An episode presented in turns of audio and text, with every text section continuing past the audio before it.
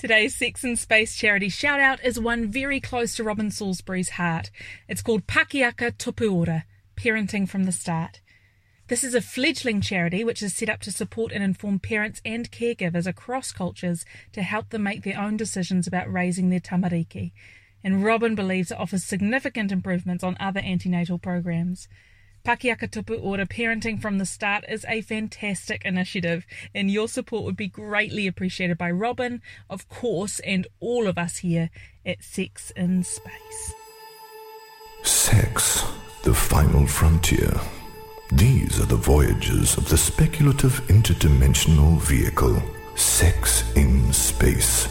Its mission to explore new points of view, to seek out fresh opinions to boldly go where so many have gone before, and still somehow manage to totally miss the point.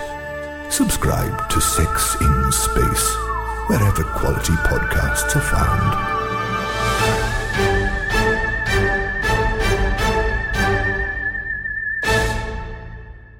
Hi, I am Tim. And I'm Jess. And welcome to another episode of Sex in Space. This is a mega project that explores sex across all of its infinite dimensions. Yes, this is where we turn the awkward into the straightforward and have some fun doing it. And today we are talking to the incredible Robyn Salisbury. Um, something of a national treasure in That's New right. Zealand, founder of Sex Therapy New Zealand and our local sex centric agony aunt in the Sunday Star Times. Um, they actually hated it when I called them an agony aunt. I think they, I think they found it misogynist. So I, I, think you know not to undermine what Robyn does. Uh, Robyn has been writing a, a sex column for for years in the Sunday Star Times, and it's one of the only visible mainstream spaces where we've had conversations about sex. They're a cl- clinical psychologist, a sex specialist, author of Staying in Love, and now the second book, which came out in 2020, Free to Be Children, um, which they talk about on this podcast. And it's really interesting to hear what the inspiration and the stories are around that. Um, Robyn advocates for healthy intimacy, pleasure at any age, and the vitality of a life in which needs, desires, and boundaries can be communicated freely. If that's not the most beautiful intention statement I've ever heard, I don't know what is. Um, I really hope you enjoyed this podcast. It was such a pleasure and a treat to have Robyn with us, and an honour to to um, take up some of her time. So yeah, enjoy. And now, the interview.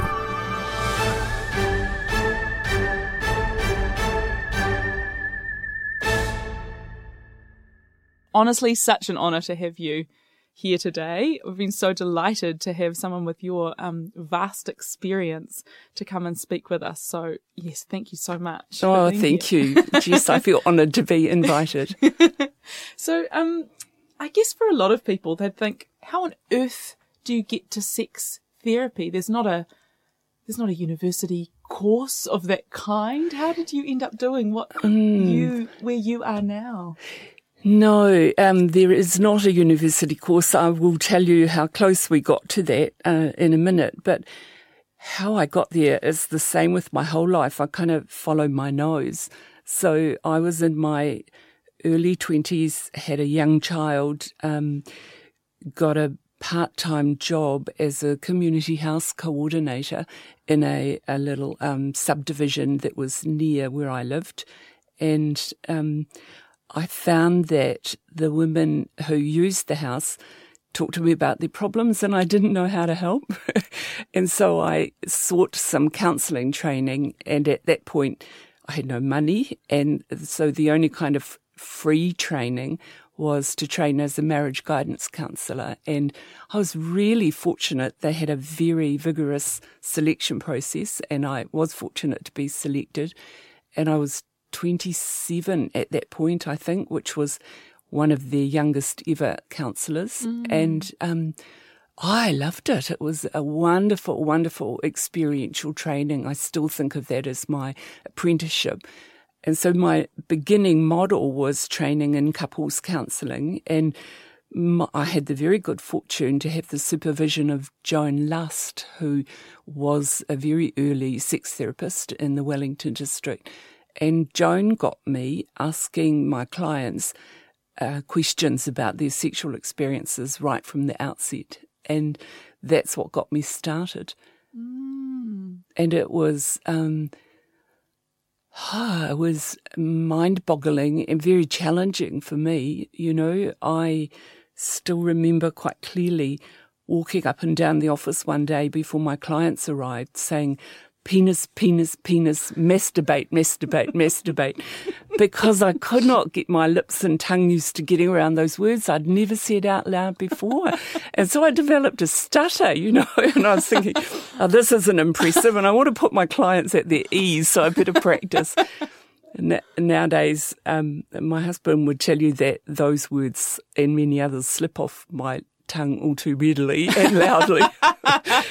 but um, it just it did take practice. And in the family I grew up in, we didn't talk about um, body parts with their proper names if we talked about them at all. Ah. And so it was very new for me to be talking about those issues. And what I found was that when I did ask people about sex, they were so relieved to be able to talk about it. And they often raised concerns that they had. And just by talking about them in really matter of fact ways, uh, they were able to achieve some improvements.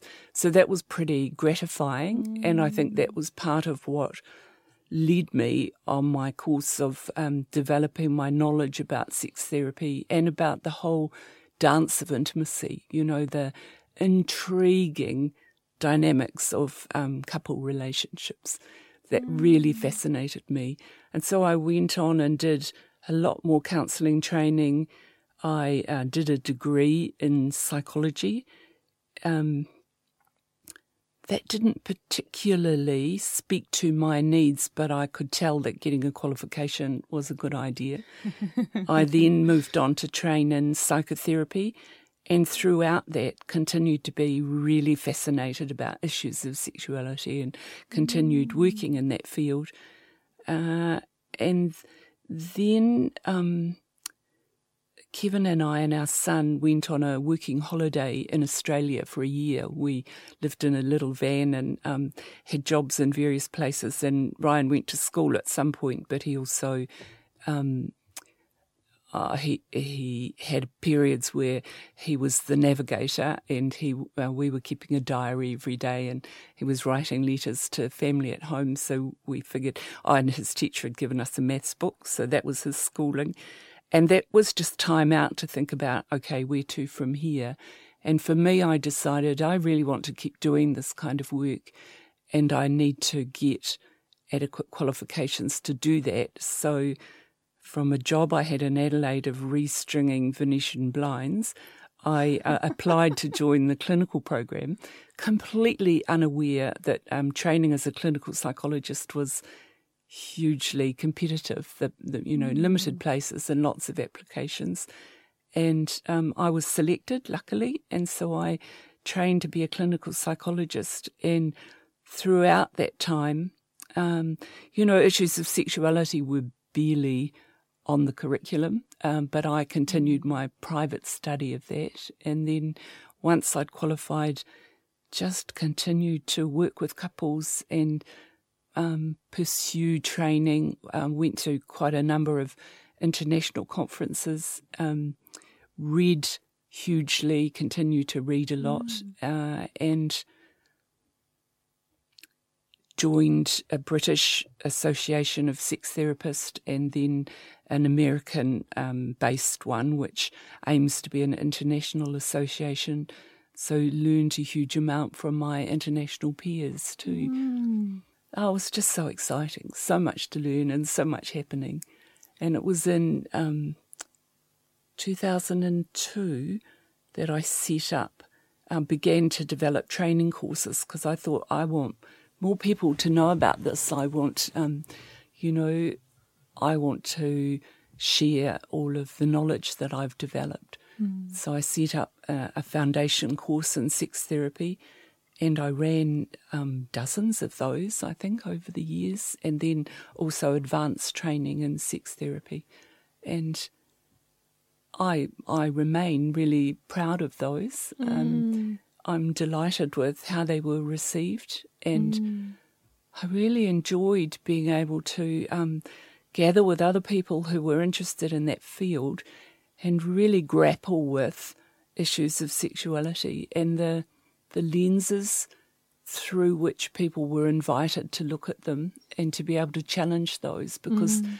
you know in the early 2000s that was the era i think where the pde5 inhibitors which are um, drugs like um, viagra and cialis yes. were introduced and really pushed and so we had the whole medicalization of sexuality and there was quite a strong model of um, sexual dysfunction, which I, I um, was challenging because I, I think a, a, a, sexual function and dysfunction model really um, creates performance anxiety. You know, can I measure up? Mm. Am I doing it well enough? Is my erection hard enough? Is it mm. lasting long enough? Am I reaching orgasm soon enough?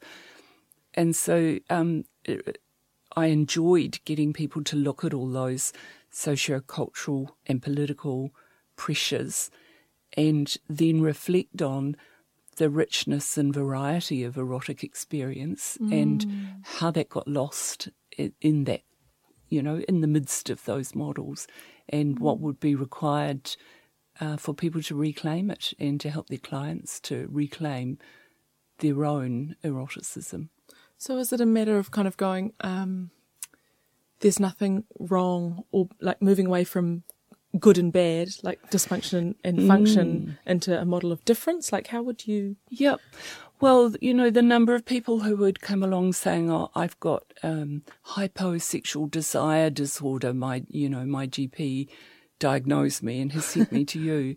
Great. And then we'd look at the, the lack of interest and desire, but maybe not a lack of interest, but a lack of desire or a lack of arousal, and could often easily and quickly understand that actually the sex that the person had been having wasn't very desirable to them. Mm. So why the hell would they desire it? Mm. You know, and if your conditions for being sexual or your conditions for arousal are not being met, or maybe you're not even aware of them, then it's a significant risk that you're going to end up not being interested in being sexual um, when you would like to be, or uh, or if there's pressure to be sexual, or if there are um, strains in a relationship, or someone's having casual sex, but inside them they're not comfortable with. Um, not knowing if they can trust their partner. You know, there's mm. so many factors mm that go into allowing someone to be sexual if they want to. Mm. I'm kind of interested in where you came from. Like, what was your what kind of family did you come from? You mentioned you didn't talk much about bodies, but what was your what did your sex education look like at uh, home and at ah. school? One of my earliest memories is of sitting in the bath um, with my my big sister Marion. Uh, she would have been about five or six, my little brother Kevin, who would have been maybe 18 months or so, and me, who must have been about three or four, and my mother with her pinny on saying, if you don't stop playing with that thing and making it go hard, it will fall off.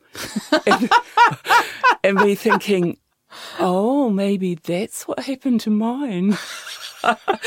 so there was a. Oh, so you had context. a sense of loss. You thought you'd lost. Something. I did. I did. Ah, fascinating. And I spent um, periods of time through my early childhood trying to um, figure out how to pee standing up. I, I penis envy, oh, I guess. Wow. I wanted to have one, and at at one point I had been given. Um, a little chem- toy chemistry set as a Christmas present. Mm. And one of the um, test tube had broken at the bottom, and I thought, here's my chance. So I could stand up and pee through this test tube. And I, I thought it was really cool. That's amazing. it was a little bit messy, I have to say.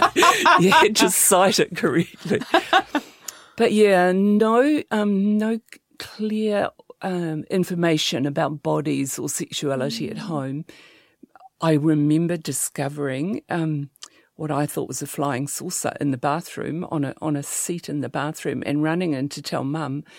And it turned out, I only worked this out afterwards, it was her diaphragm that she'd been washing. Mm. And she was just, she would just push me out the way and raced and got it and went and hid it. And I was left puzzled about what was the flying saucer and how come it was mum's and we weren't going to get to talk about it. Yeah, where was your flying saucer? Yeah. yeah. yeah. And then uh, my sister um, got her period quite early, so she was given a book. I think um, the manufacturers of sanitary napkins, um, Johnson and Johnson, produced this little guide to your body. She was given that book, and she passed that on to me. So I would have been maybe about nine when I read that, mm. and I don't remember what it told me, but I don't have a sense it was particularly helpful. Mm. And then at intermediate school, we had here's our um, binary model. You know, boys and girls separately got to see a film on the birds and the bees, and I think our parents were asked to come, though goodness knows why, and mm. uh, no discussion about it. And then in the fifth form, my fifth form biology teacher, who was male, got his wife, who was a nurse, to come and do the lesson on reproduction. And honestly, by his abdication of that role, I think he taught us more about um, the awkwardness of sexuality than anything else.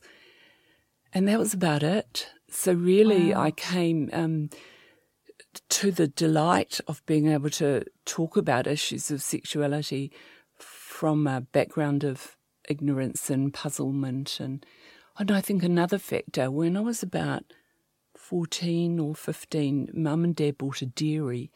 And so I got um, access to um, Penthouse and Playboy magazines. Right.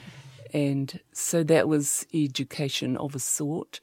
Yeah, I think those are really valuable, interesting sources, right? So you've got these formal channels, which is sort of the home and the school, and then mm. kind of like self exploration? Was it also a oh, absolutely, yeah, yeah, yeah, The the reading of the magazines was very arousing. Mm. However, it also taught me that my body didn't look like theirs, and so I assumed mine was quite ah. inadequate. Ah. And I was a late developer, so I went from a nickname of pancakes to a nickname of boobs felt like almost over, overnight. You know, once my breast development started, then it burgeoned.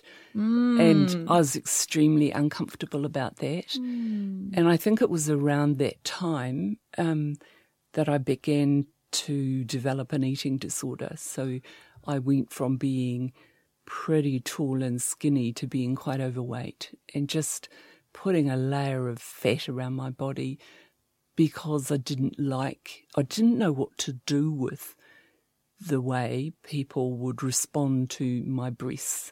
You know, I remember oh. um, crossing the road once and a guy leaning out of the car and going with his tongue, and me thinking, ugh, you know, just feeling shamed, really. Mm. So I was very uncomfortable in my body. Mm. And then having an eating disorder where you feel like a pig and you're fat and out of control and mm. all of that. Mm. While it covered my sexuality, it also shamed me too. So it became quite a vicious cycle, really. So mm. a, a, mm. lot of sorting out to do.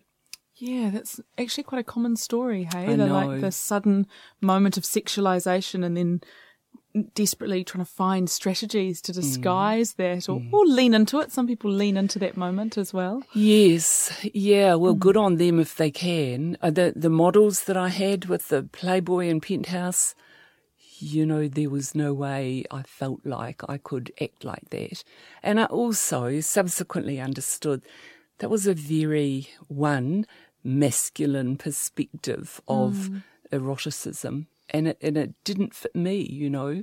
Uh, women's sexual fantasies are not always, but quite often um, different. I mean, there's a whole range, of course, mm. and there's a mm. whole range for men, but the things that were por- portrayed in those magazines um, were not of interest to me particularly, or were, didn't speak to me, I should say that. There was also a little magazine, I think it was called Health and Efficiency, that was a nudist magazine.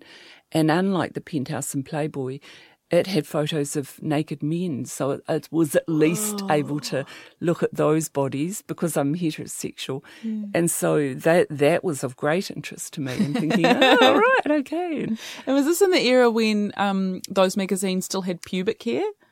Like, was that? Oh, absolutely. You're talking to someone who still has pubic hair. oh, no, myself too. But um, no, I'm just fascinated because I know there was this moment when um, Playboy came out with the Teenage Dreams, um, ah. a Teenage Dreams edition. Okay. And then that tipped the balance and um, everyone started getting ah. Brazilians and then, you know, it became commonplace for oh, pornography of any yeah, kind. No, it was definitely prior to that. That would, would have oh, been wonderful. early 1970s, I think. Yes, yeah, yes, yeah. the great time of Bush. Wonderful. Mm. um, so for you, it sounds like you've been been through so many shifts. So I feel. Uh, yeah, I feel rude asking for a sort of superlative, but I'm wondering for you, what has been your biggest shift in this realm? If you had to kind of Oh, personally or professionally? Personally, I'm, I'm interested mm. in personally, yeah. I think learning to inhabit my body. So from mm. the uh, upbringing that I had and my early experiences and my eating disordered years, I I was quite out of touch with my body and felt so uncomfortable about her and I don't know how I found my way there. Someone told me about Hecate Women's Health Collective in Wellington, and I don't actually remember much of what happened there, but I do remember there was a poster on the wall of a woman, and it said, I can, um, oh, now I can't remember the words, but something about living in my body. I, I, can accept my body all the way out to her edges or something like that. Mm. And I love that sense of her edges. This is me. This is my body. I get to say how it is. I get to look after it or not. You know, mm. it felt like a mm. claiming of agency. And that was really important to me. And then, even further so, when I got pregnant with our son, that was the first time in my life I felt really good about my body because it was uh, doing something magnificent. And I actually lost a huge amount of weight during that pregnancy, not because I was trying to or I was restricting my eating, but because because I felt good about my body, I wanted to look after her. Mm. And so I did. And that was really important too. Ah, so do you, for you, is there a, I mean, this might be obvious, but is there a relationship between feeling kind of at home in your body, what you're talking mm. about, and your sex life? Like, I think it's an important, uh, yeah, crucial, really. You have to be able to inhabit your body. You have to be able to tolerate pleasure. I think that's an interesting mm. concept of pleasure tolerance that one of my American colleagues introduced me to that there are many people for whom um, pleasure is seen as a sort of self indulgence or something frivolous, yes. and they're getting on with being, you know, high achieving or whatever. Whereas to um, to recognise and rejoice in all of our senses and mm. to um, celebrate them is an important part of being able to own your own sexuality and enjoy it, I think. Mm. So there were lots of ongoing learnings in that for me. So interesting, isn't it? Because you can kind of imagine a different kind of sex education that Mm. I don't. I mean, what would a, what would a sex education written by Robyn Salisbury look like? You know, if we were. well, I think it begins at birth. Yeah. You know, in in our responses to our children and grandchildren and any children, um, being able to uh, see their delight in their own little bodies because children know how to inhabit their bodies, mm. and being able to mirror that delight to them and normalize it and use normal body um, terms to describe parts of the body and to answer children's questions. You know, children guide us in what they need to know. I don't think we have to prepare a syllabus for them when they're little. Um, they ask lots of questions. We were talking about pubic hair before. My oldest grandson asked me when he was about three, I think, Grandma, why have you got hair on your willy? And I thought, oh, where do I start with this? and I was also very aware um, of my role as a mother-in-law, rather than, you know, like there was there were others to negotiate through. I think in terms of self-education, uh, sex education. But in the moment, I wanted to respond well, so I said to him. Oh, girls and women haven't got willies, haven't got penises. I wouldn't use that word. Uh, we've got vaginas. And he said, Oh, can I see it? Mm. and fortunately, he had just been telling me that at daycare they'd been learning that bottoms were private. So I was able to say to him, no, um, because remember what you said about bottoms are private, because I thought this was the mother in law bit, thinking, oh, if he went home and said to his mum and dad, Grandma showed me her vagina today, I might get in trouble. But I was also able to say, and, and this here grows when you go through puberty, which happens when you're maybe about 12 or 13 or whenever, and, um, and then you grow some hair on your body. And I thought, okay, that'll be enough for now. And he mm. was satisfied with that. Mm. And I didn't need to shame him or tell him off. And I, you know, I hope it was an adequate response. Mm.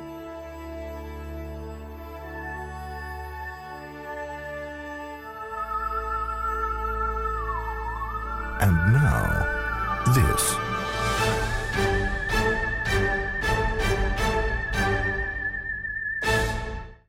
This is the GBC. Time for a commercial break. Barbarella's.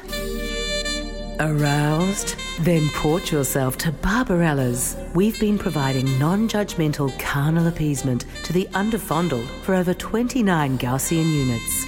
Are you a multi limbed, chlorine breathing arthropod from the Triangulum galaxy and despairing of ever having a group grope? A third catamite from Phallus 12 looking to be rubbed up the wrong way? Or just a transsexual gas being from the Magellanic Cloud who wants to experiment with solid objects? At Barbarella's, you can. Just nine parsecs off the northern celestial hemisphere in the beautiful constellation of Virgo, Barbarella's is open 36 hours a day, 9 days a week, and our magnificent play beings are just waiting for you to coalesce in our quadrant. Barbarella's, your pleasure is our business. This message brought to you by Never Dry, Virgo's trusted name in lubrication. Now, back to some military grade chit chat. I'm interested too in what, because I guess um, many people listening might have no idea what sex therapy is. I mean, there must be a raft of misconceptions about mm. what you do. So I guess it'd be useful for you to kind of define okay. that. Yeah. One of the things I often found myself telling prospective clients in the early days was you get to keep your clothes on.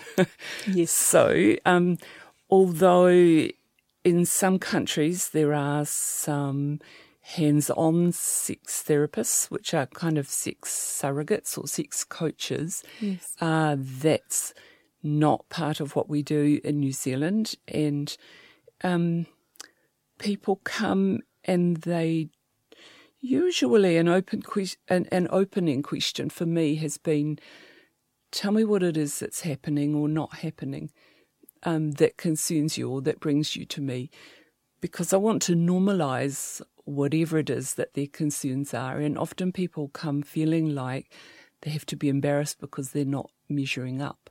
Whereas mm. things happening and not happening kind of broadly covers the range. And mm. so we mm. just get into talking. And our first session, um, we, we assess really broadly about what are the concerns and what is the context of that in terms of cultural influences, familial influences, you know, political influences. What's the wider context of of um, their life? Are they in a relationship? Usually we're working with couples, so you know the mm. relationship there is to be looked at. What what's going on there? Um, looking at all of the contextual factors and helping people to clarify what it is that they would like to work on changing for themselves. Mm. Some people just want to be more happy to say, this is me. I don't choose to be sexual or I don't choose to have sex. Um, other people want to have their first orgasm or or um, you know I've helped a woman in her 70s have her first ever orgasm and I've helped women in their 60s have their first ever sex mm. um, right through to um, you know sex is painful or I'm bored you know the the mm. whole um, intercourse centric model of sexuality as if we have to have intercourse and do you sort of mean do you mean penis and vagina is that sort of the well penetrative sex yeah, right. is assumed to be the norm mm. whereas it's not what many people choose at all thank you sigmund freud yeah. we are so grateful. um, there must be an enormous stigma, I would imagine, too, because I, I know floating around in the culture, there's this idea that we're all meant to be magically mind readers about what your partner wants, mm. and you meant to sort of arrive, like sort of arrive into your sex life already brilliant at it. Yeah, you know, so yeah, must be an enormous stigma to, to roll. I know. Yeah, for people coming because they go, oh, I have to admit that I'm yes, not I'm not a good I'm lover. Not perfect. Or, yeah. Yeah, yeah. I am am often reassuring people that uh, no one is a good lover and if just because you know, with your last partner, the two of you were really happy with your sex, doesn't mean you're a good lover because actually you've got now a new partner to get to know, and there's a whole new body and a whole new individual, and you two have got a dance of intimacy to learn that yes. is um, going to involve each of you saying, This is me. This is what I like to the yes. extent I know. This is what I'd like to try. Oh, okay, you want to try that? All right, let's give that a go. Or no, I'm not comfortable with that. So that working out of um, an us way forward is a process and it can take years. And I encourage people to enjoy that process too and be able to laugh, you know. Mm. Um, for a period of time, when I set up Sex Therapy New Zealand, I had an administrator, and one of her first pieces of feedback to me was, I can't believe how much laughter I hear coming through your door. and um, this sex ought to be fun. It ought to be playful. I've read your or started reading your book, Staying in Love, which seems to me very much um, directed towards uh, uh, monogamous couples. Yes. Yeah, and so I'm kind of interested in um, what your experience or what your yeah, I, I, imagine only monogamous couples come to see you. What was your experience around no. polyamory or asexuality yeah, yeah. or these alternatives? You know, yeah. no, that's not the case. That that's all I work with. It's interesting uh, that in the era in which I wrote that book, so it was being written sort of 2007, 2008. I think we brought it out early 2009 polyamory was not openly talked about. Affairs certainly were, but because you know the nature of an affair is that often it's not negotiated openly, so it's mm. it is experienced as a breach of contract, a breach of trust, and so monogamy ruled in in terms of what people were uh, willing to talk about at that point. Um, subsequent to that, yes, polyamory is talked about a lot more. And initially, my exposure to it was more with couples who'd struck problems, you know. They had negotiated it. They wanted an open relationship. They thought they had a good understanding, but then one would find it really threatened them, or one would fall in love with someone and want to leave them. And so there was mm. that pull back to a monogamous relationship and a, and a betrayal of the contract. Um, and so it took quite a while over time for me to then move into, or then to be um, consulted by couples who were saying, help us do this. You know, we don't want a monogamous relationship. We want to recognize that each of us want a range of sexual experiences mm. because of the whole fluidity of sexuality, of, of gender, of orientation, of um, preferences, of everything. We want to recognize our whole selves. We want to be able to do that within the context of this relationship.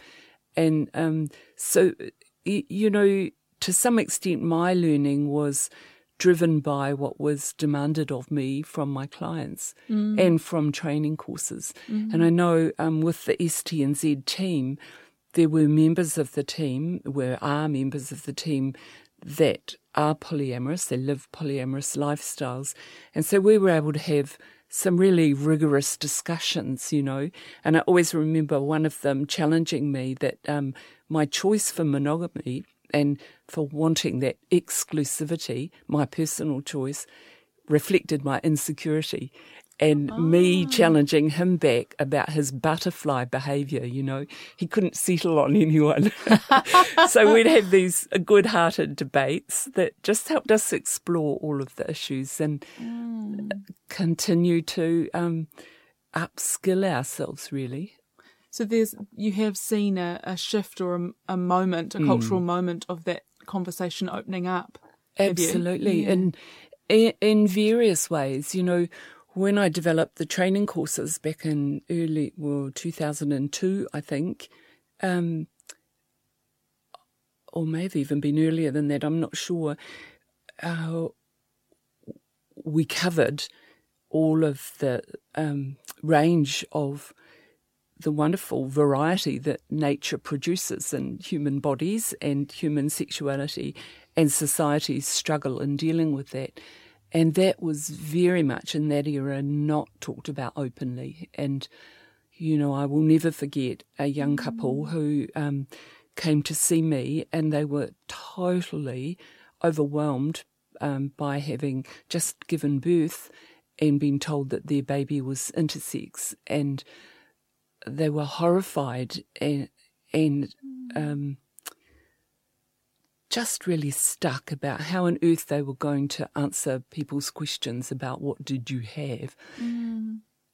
And so uh, through that time, I've known and been preparing the team, and the team has continued to to become skilled in dealing with all of those issues of uh, gender diversity and mm. um, and fluidity. Uh, and so we've watched society seeing, okay, you're going to have to catch up with this, you're going to have to face it. And now that is talked about more openly. We've still got a long way to go, mm. I think.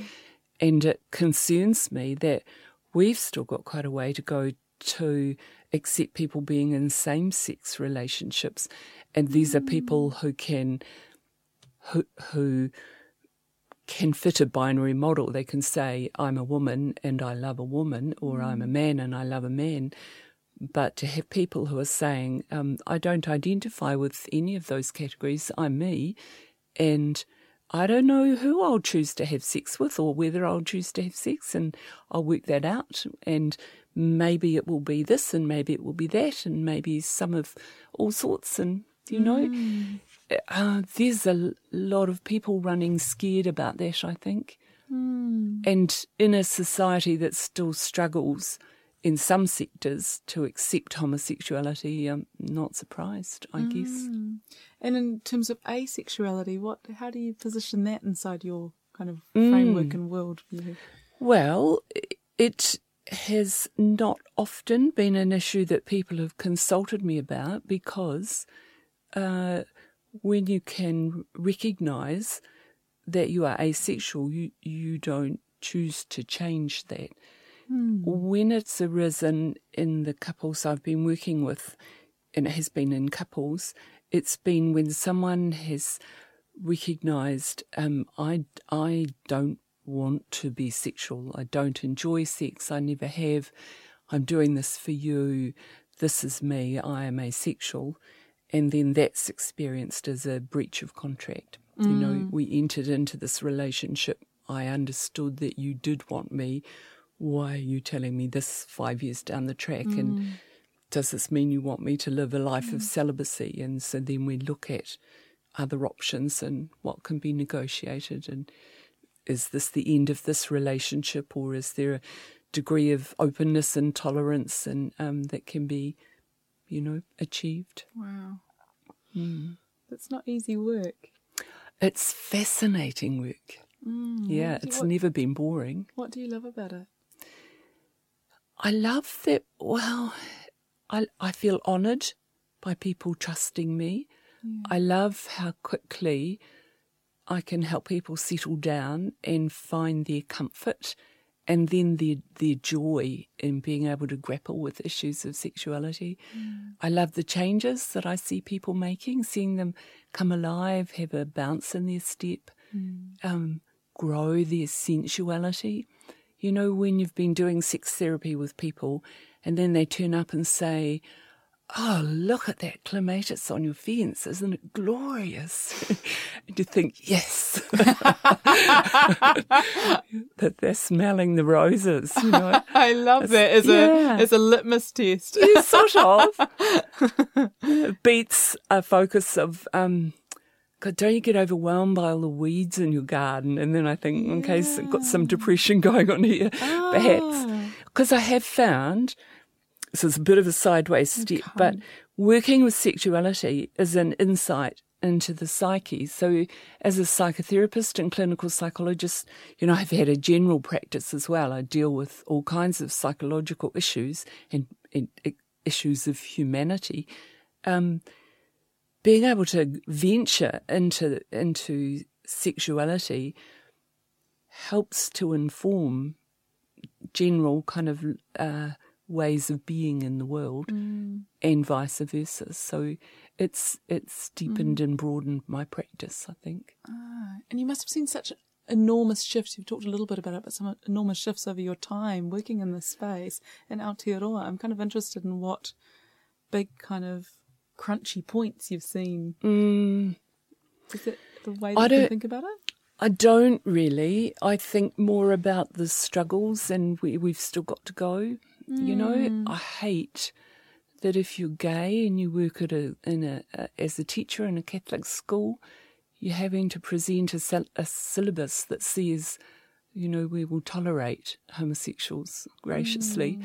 but as long as they don't ever seek out someone to love them and to share their bodies with, I think that's agonizing. Mm. And I still uh, come across people who are being denigrated in their workplace for their sexual orientation or their expression of self. So I'm very aware of the pain that is still ongoing. Mm. I've worked with quite a few transgender people who are in the process of transitioning. Mm. So they've um, called themselves transgender. Some have uh, done magnificently. They've prepared their workplace. They've um, called on people who have been very supportive, who've created policy in order to make it safe for they and others to then be themselves in their own workplaces. So that's been really heartening. Mm. But I'm just aware we've still got a long way to go. Mm. And that will be ongoing for always, I'm sure. I'm interested too in whether, because um, I know that consent culture is something that's really mm. blossomed inside my lifetime, um, and I wondered if that has had flow on effects that you've seen inside um, your work or literacy in that space. I don't know. I, I know about the work that's being done in that field. I'm horrified at how much how many gaps there still are in sex education in this country. So I'll just um, jump on a little hobby horse there. It's mm-hmm. um, part of the book that I will be talking to you about um, mm-hmm. later. But in, I think it was 2015, the Ministry of Education um, contracted uh, an academic to produce uh, guidelines for sex education syllabus. I think she did a brilliant job. It's comprehensive, it's inclusive, it's respectful, and it, it covers everything. And and she's really clear about the need to embed it in every age throughout the syllabus, and in order for sexuality to become just a part of what we learn, mm. and certainly um, consent is a part of that. But I'm sorry to say that the surveys that have been done subsequent to that, and that's, you know, in the last four years, show that many schools are not giving sex education. Mm. And I understand about the challenges and the complexities, but they're mandated to teach it, and it mm. is essential for our, our tamariki, our children. It's f- for their well-being. Mm. They need to understand they are sexual beings, and that that's just a part of who they are, and mm. they need to mm. understand about their bodies, and they need to know they're in charge of their body, and they need to understand about consent, and they need to be empowered to be able to say, "No, I don't want you to do that," mm. and that's not happening nowhere near enough.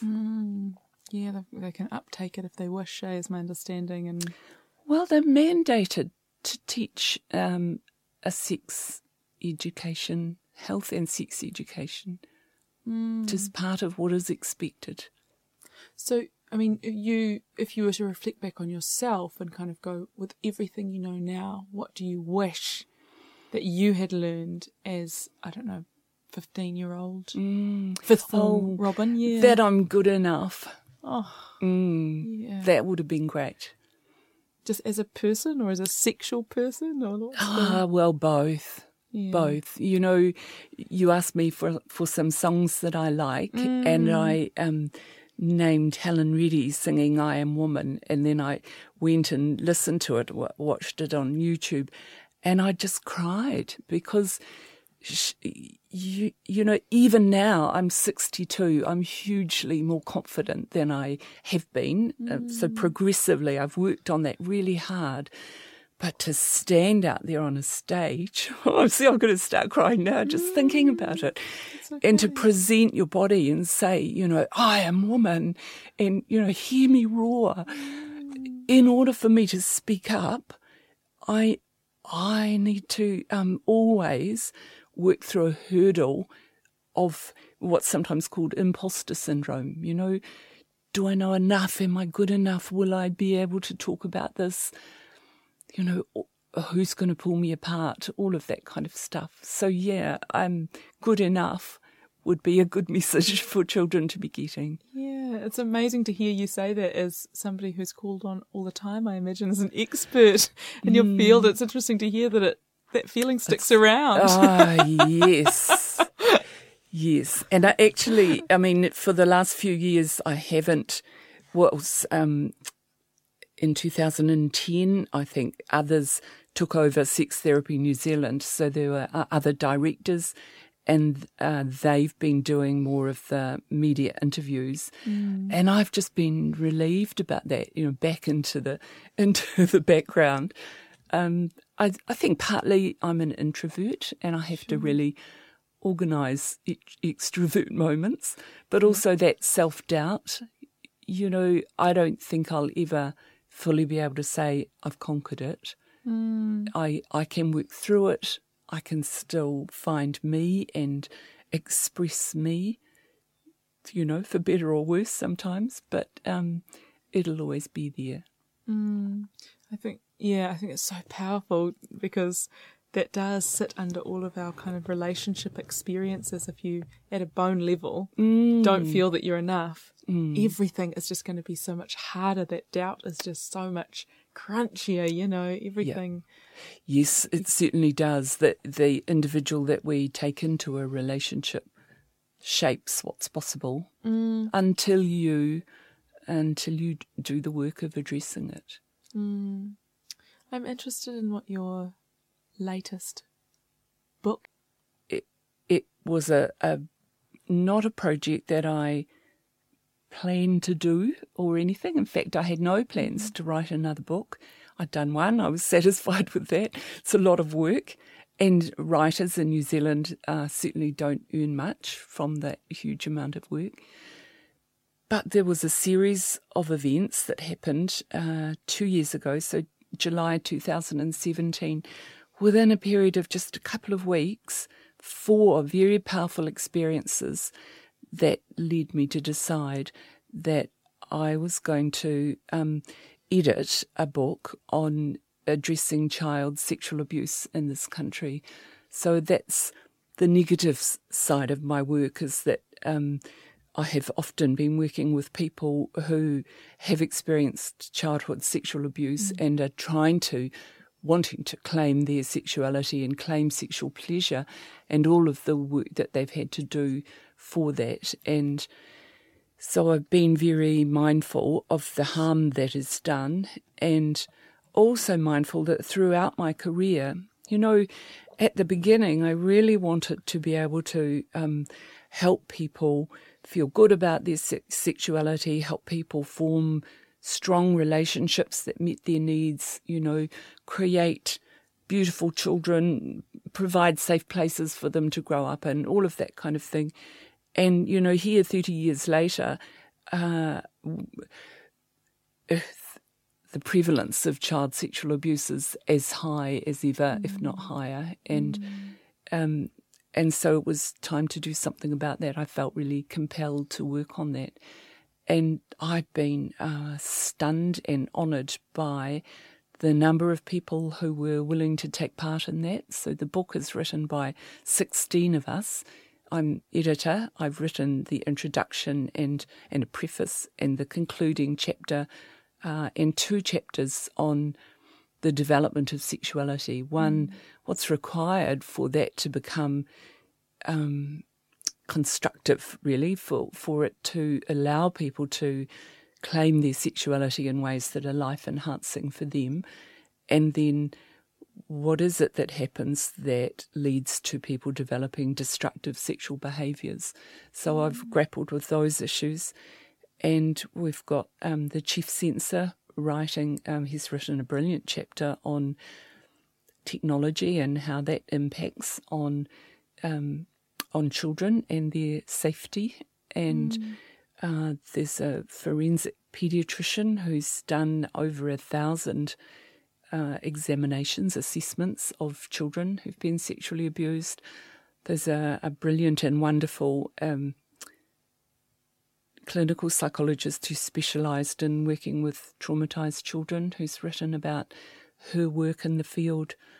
There's a magnificent Maori woman who actually, in writing about her work with male Maori child sex offenders, has um, honoured us all with the story of her own childhood sexual abuse and her mm. journey through drug abuse and obesity and prostitution and suicide attempts through to finding her way to heal and then being able to work with others in the community to help them heal and being able to work with those who've have got harmful sexual behaviours as well as those who've been harmed by it.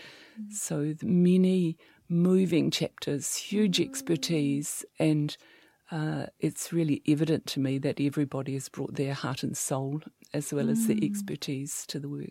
So I'm delighted with it. What's the name of the book? It's called Free to Be Children. Free to Be Children. And, and then the subtitle is Preventing Child Sexual Abuse in Aotearoa, New Zealand. And the intended audience? Who do you expect? I want everybody to read it.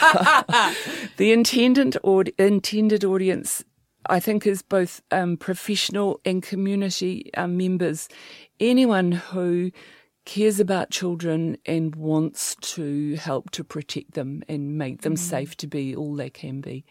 So I think, I believe the book will speak to all readers about f- finding, help them find what they can do to make a difference because it's actually not rocket science. Mm but we haven't had the courage and the will and the momentum to get together in our communities and really um, make this change happen. And just one little example, you know, I talked about my concerns about what's not happening yet with sex education. Um, I, I would like as many parents as possible of children at school of all ages to be lobbying their school principal of, um, hey, we would like this included in the curriculum. We will support you to present this to the school community. Um, we trust that you can do this in a way that will keep our children safe, that you're not going to be, you know, giving them destructive messages or whatever. You know, the reality is, and this has been shown very carefully um, through research evidence very clearly, is that when children are given sound information and help to make their own decisions, they actually begin sex later in life and there are far fewer unintended pregnancies. You know, those have to be good outcomes mm. for children, quite apart from anything else that may or may not have been measured as outcomes. Mm. So this has um, not been in your direct area of work. So this no, is just something that's called to you. It yeah. it has. Or you've been called to it. Yes, yeah. yes. Do you want me to talk about those four compelling things? Oh, go for it. yes, please. okay. on. well, as part of my general psychological practice, I do quite a bit of work for the New Zealand Police in mm. my district, and that is giving individual quarterly debriefs to each member of some of the specialist teams, which includes the child protection team and the adult sexual assault team. And one of the detectives from one of those teams was at her final debrief before rotating out of one of those squads into a general yeah. CIB squad. And right at the end of the session, she leaned forward in her seat and said to me, Robyn, what are we going to do about child sexual abuse in this country? And I was a little bit taken aback, and my reflection in the moment was that she hadn't yet found her way to come to terms with her relative powerlessness, really, uh, about being able to make a difference. And so I shared with her my little theory about how we're all little worker ants, uh, beavering away, doing our bit, and that we have to accept that in our lifetime we may not see significant change, but we, you know, we strive for excellence and we do what we can. Now, I could see very clearly from the look on her face she wasn't impressed by that answer. But it was the end of the session, and I did have another client who was coming soon. And so we finished, and she went. And then that night, I talked to my friend Sue, who is the um, child psychologist who has written in the book, and she'd just been through a horror uh, nine hours of surgery for a, a, nasty cancer, and she was about to go through 30 sessions of radiotherapy. And we were just um, chatting about, oh, she said, she told me the story of how um, she had asked her surgeon, when can I go back to work? She's very mm. committed. And he had said to her, so I think you need to be focusing on quality of life. And so she told him, again, I'm going to end up in tears, the story of a mm. little four year old who she'd been working with who had gonorrhea. And the ways in, and uh, as Sue writes in the Free to Be Children, how she goes about helping children to feel safe enough and to claim their own voice to be able to talk about what's happening to them and and she, Sue worked as a part of a multidisciplinary team, which meant that then the police were able to get enough evidence to be able to lay charges, and the child was able to be kept safe, made safe, and then the child was able to receive therapy to reclaim their own, you know, ability to be in their body and to feel safe in their body and all of those things.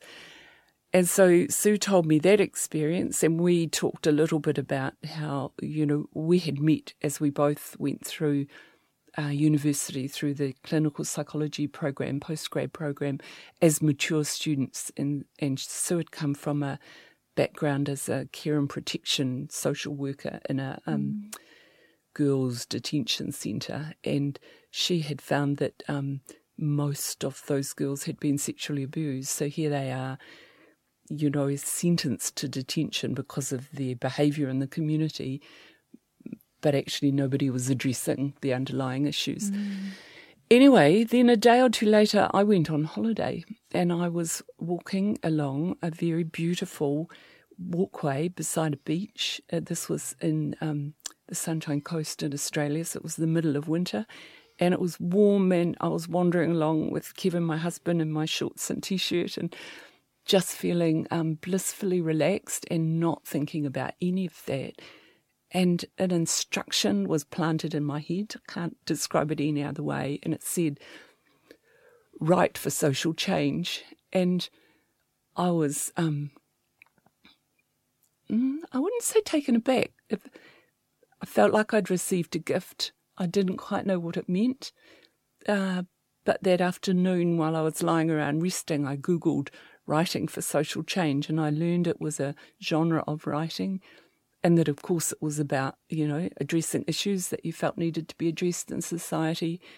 And then the fourth piece was that I remembered that someone we know uh, had been making references to the fact that as he was nearing about to turn 70, he was thinking about writing down his horror, traumatic childhood story as a way to try and lay it to rest. And uh, that man agreed uh, f- to have me help him write his story and to have that be the opening of uh, Free to Be Children. Wow. So it was a bringing together of those things, and it just felt very clear mm. then that um, this is a book that needs to be produced. And I want it to spearhead a campaign. It's time for us in Aotearoa to be addressing this issue mm. and making our country safe for mm. our children. Oh, that is such a gorgeous kōrero mm. about where that book comes from, and now I'm just so hungry to pick it up. Yeah. Um, it has been so juicy speaking with you, Robyn. Thank you so much. It has been such a pleasure talking to you, Robyn. I'm so grateful there was not enough time for all of the um, stories and knowledge that you house, but I just want to leave saying thank you for all of the work you've done in Aotearoa. Thank you for this book that you've written, which I'm really delighted to pick up. Mm. And I want to say too that you are enough. Oh, and you've been you, enough Jess. today. And you've been wonderful. You've made me really comfortable. Thank oh, you. Good. Thanks, Robyn. we survived. We did it. How You... I hope you loved listening to that podcast. Um, the best way to get more of Robyn is to buy her books, Staying in Love, um, which has been out for some time but is still so relevant about how to um, maintain a, a, pleasurable and delightful connection in a um, long-term monogamous relationship over time. And of course, her new book, which could which is a, a cra- crazy uh, edited edition of people's contributions to um, how to address child abuse and how important it is to address child abuse in New Zealand. So that's called Free to Be Children, and you can get them anywhere you get your books. That's right.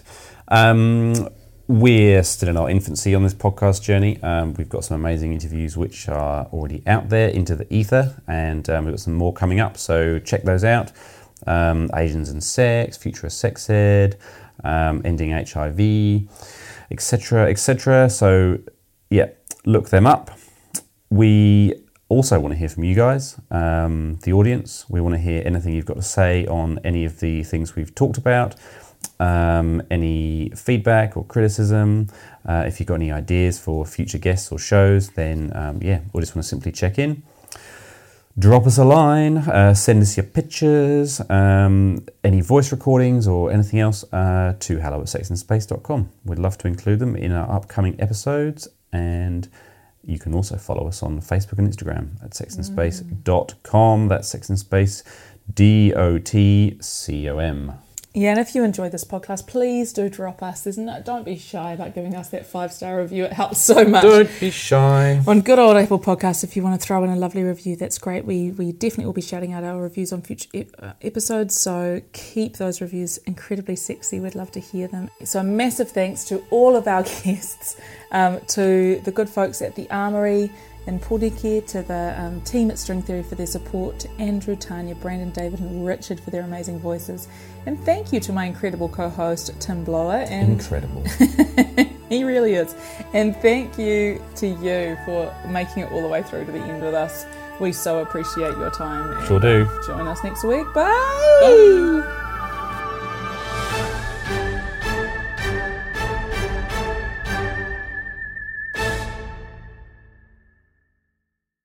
If you found some of this material a little challenging, keep coming back and we'll make it really challenging.